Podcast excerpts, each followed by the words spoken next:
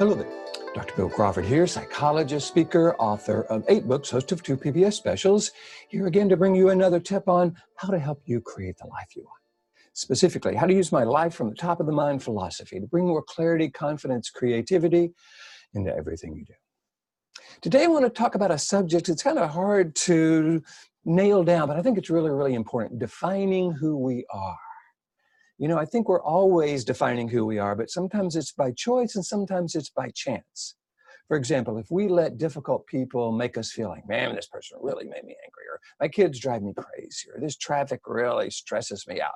Whenever we let whatever we chance upon or whoever we chance upon in life define who we are, we're going to be defined by them. We're going to be letting the difficult people, difficult situations in our life define us, control us. So, what I like to do and what I go around the world teaching in my life from the top of the mind philosophy is really how we can define ourselves on purpose in a way we would recommend to those we love.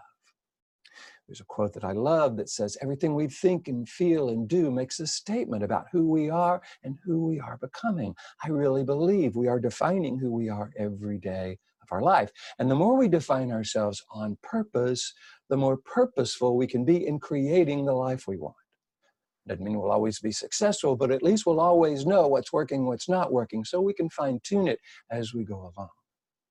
So there was a kind of a quote, a series of quotes actually from Nikita Gill. And I really found it valuable in this whole concept of helping us define ourselves on purpose. How do we, who do we be? How do we define ourselves? So she says this Be the kind of person who isn't afraid to ask someone if they're all right, even if they say they are, but look like they aren't. Maybe ask more than once. Be the kind of person who smiles at others even when they don't smile back. Be the kind of person who isn't afraid to stand up in a crowd for what's right. And I love this last one.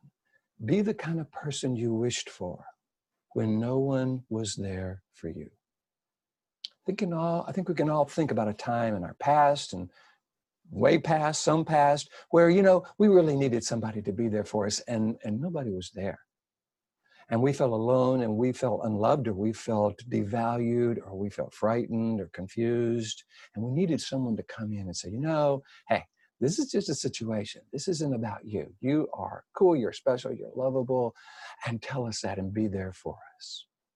What if we're willing to be that person for ourselves and for other people? You know, one of the things I help people do is when they can think of a time in their past when no one was there for them, notice how that affected how they see themselves in the world.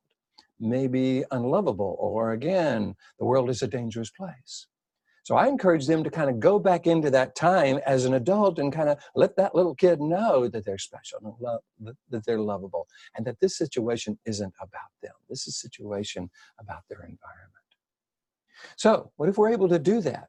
And we're able to be that person for others, you know? Every day people need people to be there for them because sometimes they can't be there for themselves. If we were the kind of person we wished for, when no one was there for us, we would be bringing that purposeful decision to life on purpose. Now, for those of you who follow my life from the top of the mind philosophy, that means coming from this purposeful brain. So we got three parts of the brain. The lower brain, middle brain, and lower brain are the reactive brain. They're the unconscious brain. This is where things happen without our real, sometimes our awareness, and certainly without our purposeful direction. This is where we react to life with stress or frustration or anxiety or uh, depression or some sense of there's something wrong with me. This upper 80% of the brain is where we make purposeful decisions about who we are and bring that to life on a regular basis to the point where that starts to become a new habit. See, anything we do over and over and over starts to become a new habit because everything we practice actually has a tendency to rewire the brain. You may have heard the, the term neuroplasticity. It means the brain is always rewiring itself. So I like to help people purposely rewire their brain by showing them the three parts of the brain, helping them understand when they find themselves in this lower brain, giving them a model that spells brain that shows them how to shift from the reactive brain to the proactive brain from this lower brain to the upper 80% of the brain, how to stay there, and then actually how to get other people to shift from their resistant brain to their receptive brain so they truly hear and understand what we want them to know. This has us making a statement about who we are on purpose, divining who we are on purpose, being that person who's willing to ask someone twice when they say they're all right, but they look like they aren't. Be that person who's willing to smile at people even when they don't smile back. Be that person who's brave enough to stand up in a crowd, even if we're alone, for what's right.